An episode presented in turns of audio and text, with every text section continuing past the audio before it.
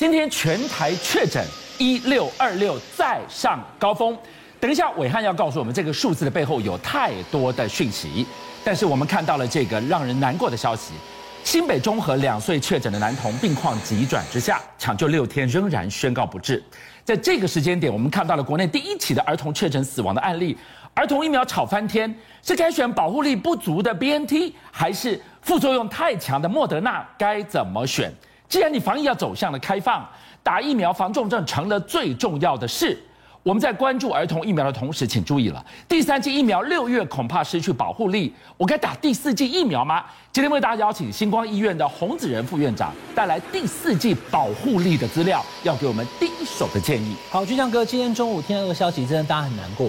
中和这个两岁的小弟弟哈，那他最后还是不幸在昨天深夜过世了。如果早一点去买儿童 BNT，是不是就不会发生中和这个悲剧？观众朋友，中和这小弟弟是两岁，嗯，那问题是这个所有全世界目前只有五岁以上能打，所以就算我们已经有了，好，这个先跟大家讲，今天的确诊人数呢是一六二六，已经可以说是台湾史上最高，没有比这个数字更高过。以前记得吗？去年七百例的时候，全部打开照拿不会加开被戏。那现在呢？好像也没有那么怕，为什么？因为状况真的比较不一样。我们都打两剂了，我们都打三剂了。观众朋友，他山之石可以攻错。韩国人口是五千万人，他在三月十七号的时候，曾经一天六十二万。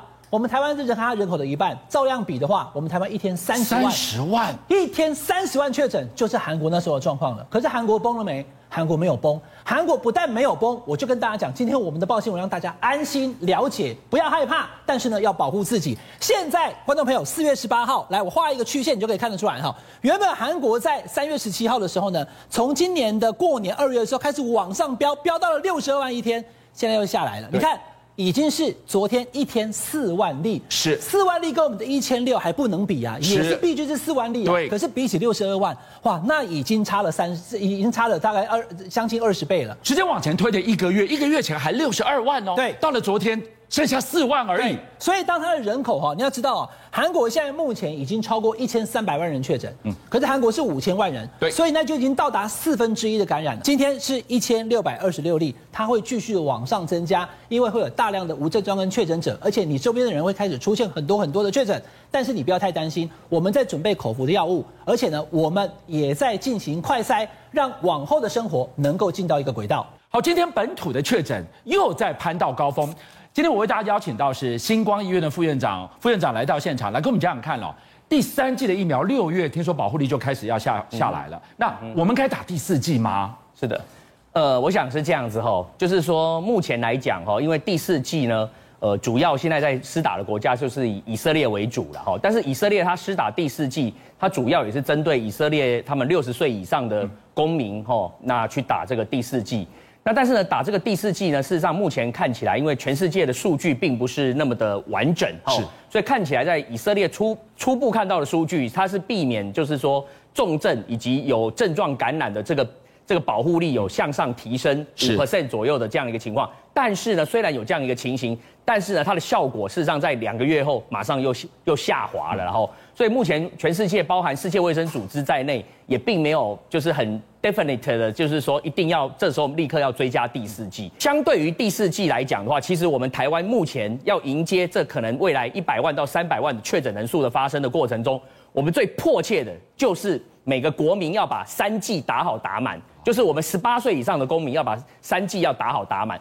但是呢，在三十八岁以上要把三剂打好打满的一个过程之中，重中之重是。五十岁、六十五岁以上的这些长者的三剂要打好打满。这张图是英国在今年的一月份，他们有三百多万人感染了 Omicron，感染了以后呢，他们就观测在八十、七十、六十不同的群组，打三剂、打两剂、打一剂或一剂都不打，致死率有什么变化？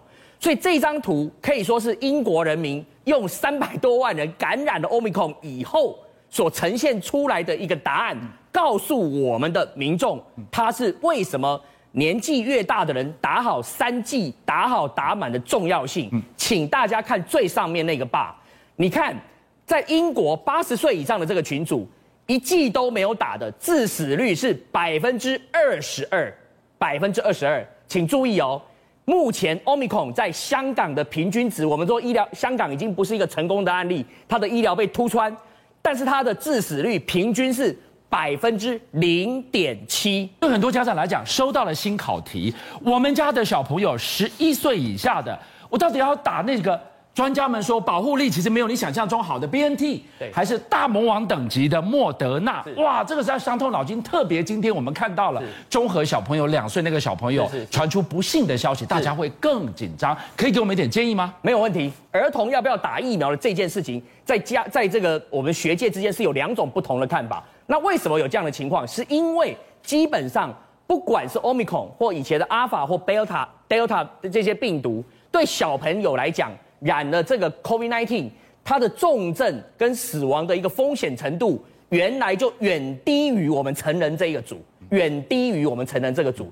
但是即使是远低于我们成人这个组，还是有某种程度的风险的存在，这个没有错。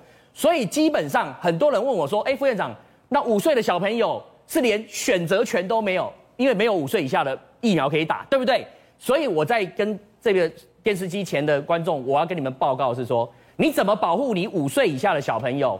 基本上根据国外的以色列的研究，他发现说，如果家中有小朋友，然后你跟他同住，父母亲两个人同时都有打满三剂疫苗的话，基本上他会对这个小孩子有六成以上的保护力，避免被感染。目前台湾的情况，你问我的意见，我认为是利大于弊，应该去打。原因很简单，为什么？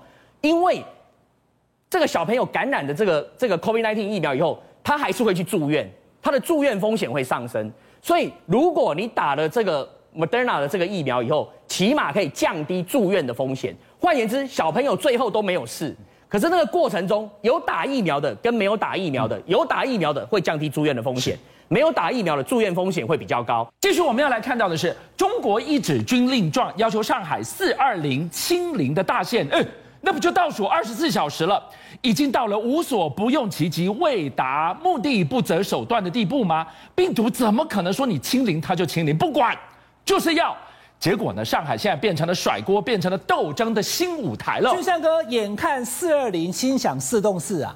四二零就是明天呢、啊，是为了要达到这个目标。我先讲一件事情，真的影响生活了。我们之前讲吃的、用的、交通等等，嗯、连学生都觉得我隐私被侵害了。嗯、上海的复旦大学的女生宿舍，嗯，就像个女生宿舍的厕所门口，有的女生洗澡出来，其实那个衣服也没有穿很多、欸，哎。披个毛巾跑出来都有，对不对？嗯、居然装了一个电眼，你干嘛？哎，这个敏感装在这个地方，为什么？防疫人人有责，有没有这个务实做到清毒的这个清消的这些动作呢？现在装一个这个电眼要来看，复旦大学女学生气死啦！那是我们的女生宿舍浴室的门口，哎，拍什么拍啦？所以你看，我的四二零清零已经无所不用其极了。可是我站在防疫的角度来讲，他们就是希望能够还是求清零，嗯、所以每一个环节都一样，连女生宿舍的浴室门口都装了电眼。嗯、现在学生大反弹。我们讲到他的四二零清零是说一个好说社会化清零，也就是说一区一区这一区要清零，这一区清零，当然不是整个上海要清零，太难了。对，所以人员的移动就严格被禁止了。可是上海人其实也想离开，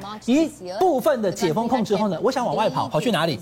跑去苏州。观众朋友看一下，这不是开玩笑。苏州的火车站，你搭高铁，好，一到了火车站，一下来马上看到上海方向来的旅客，立即返回，你给我 go back，不要来我苏州。怎么想到会有这一天？高高在上的上海人。居然到现在变成闻之色变的上海人了。对，所以上海人他只是想要去苏州，苏州车站居然立马给弄了一个牌子，不欢迎你回去。好，这是所谓的劝导不回去啊，你不要来。但是呢，还有一种方法是让你真的不能来，因为呢，上海到苏州的高铁，嗯，上面你买不到票，买不到票，可是买不到票还捡不到票，因为那个乘务的个车长，他一上车以后左看右看都是空的。哎，我到底是怎么样？票有人买，买光了，买光了，卖我我就完售了，完售了。整个列车的票全部售光，所以呢，我今天如果比如说我在上海，上海老汉要去找苏州的俊相哥，是，我买不到车票啊，好不容易候补上去以后，哎，不是客满吗？好可怕，怎么会这样子？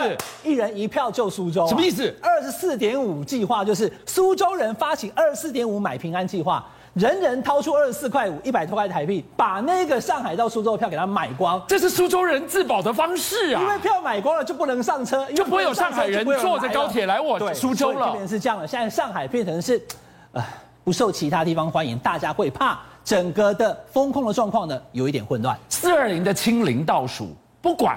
就是要在这样的一个思维防疫之下，我们来看看上海现在人民在受苦，高官呢居然进入了甩锅跟恶斗的舞台了。我先跟大家讲，时间回到三月二十八那一天，原本上海一直跟大家讲不会封控，居然封控了，大家吓掉对？对，为什么？现在在网络上有一篇文章啊，叫孙老太婆跟大强之间的故事。什么意思？那一看以后，我怎么发现好像是在讲孙春兰副总理跟上海的市委书记李强两个人的故事。这一篇网络文章哈，在大陆流传，但是他讲的其实就是背后在防疫过程当中的恶斗，因为他讲哦，孙春兰副总理他负责卫生，可是呢，他到各省市去，过去的两年，他来了以后呢，他会骂人。